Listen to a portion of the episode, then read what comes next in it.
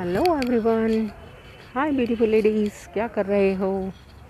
मैं और उर्वशी अपने पॉडकास्ट में आपका वेलकम करती हूँ और एक बार फिर से आ गई हूँ।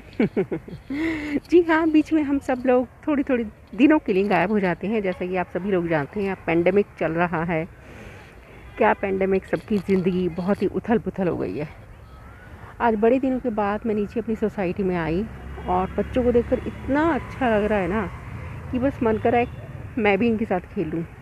ये दिन दोबारा लौट आए। हम्म, बच्चे भी खुश हैं बहुत। छोटे छोटे बच्चे कोई रस्सी कूद रहा है फुटबॉल खेल रहे हैं आंटी अंकल वॉकिंग कर रहे हैं। इवन तो डॉगी बेचारे कितने दिनों के बाद शायद आपस में मिले हैं ना कितने खुश हो रहे हैं वो लोग। जानवर हों या इंसान सभी को एक दोस्त की ज़रूरत होती है। और वो दोस्तों से मिलकर हम सभी जानते हैं कि कितना अच्छा लगता है। अपने सारे सुख, दुख मतलब हम सब भूल जाते हैं जब हम अपने दोस्तों के साथ होते हैं।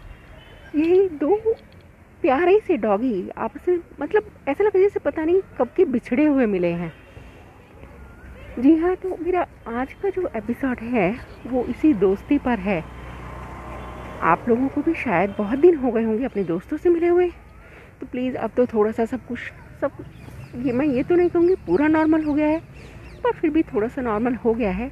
तो उठाइए फ़ोन और अपनी सहेलियों से अपने दोस्तों से बातें कीजिए जो हम पेंडेमिक में कर रहे थे और शायद काफ़ी कुछ कम भी हो गई थी। कम इसलिए कि आ, मतलब घर में सब लोग होते हैं तो बहुत काम होता है।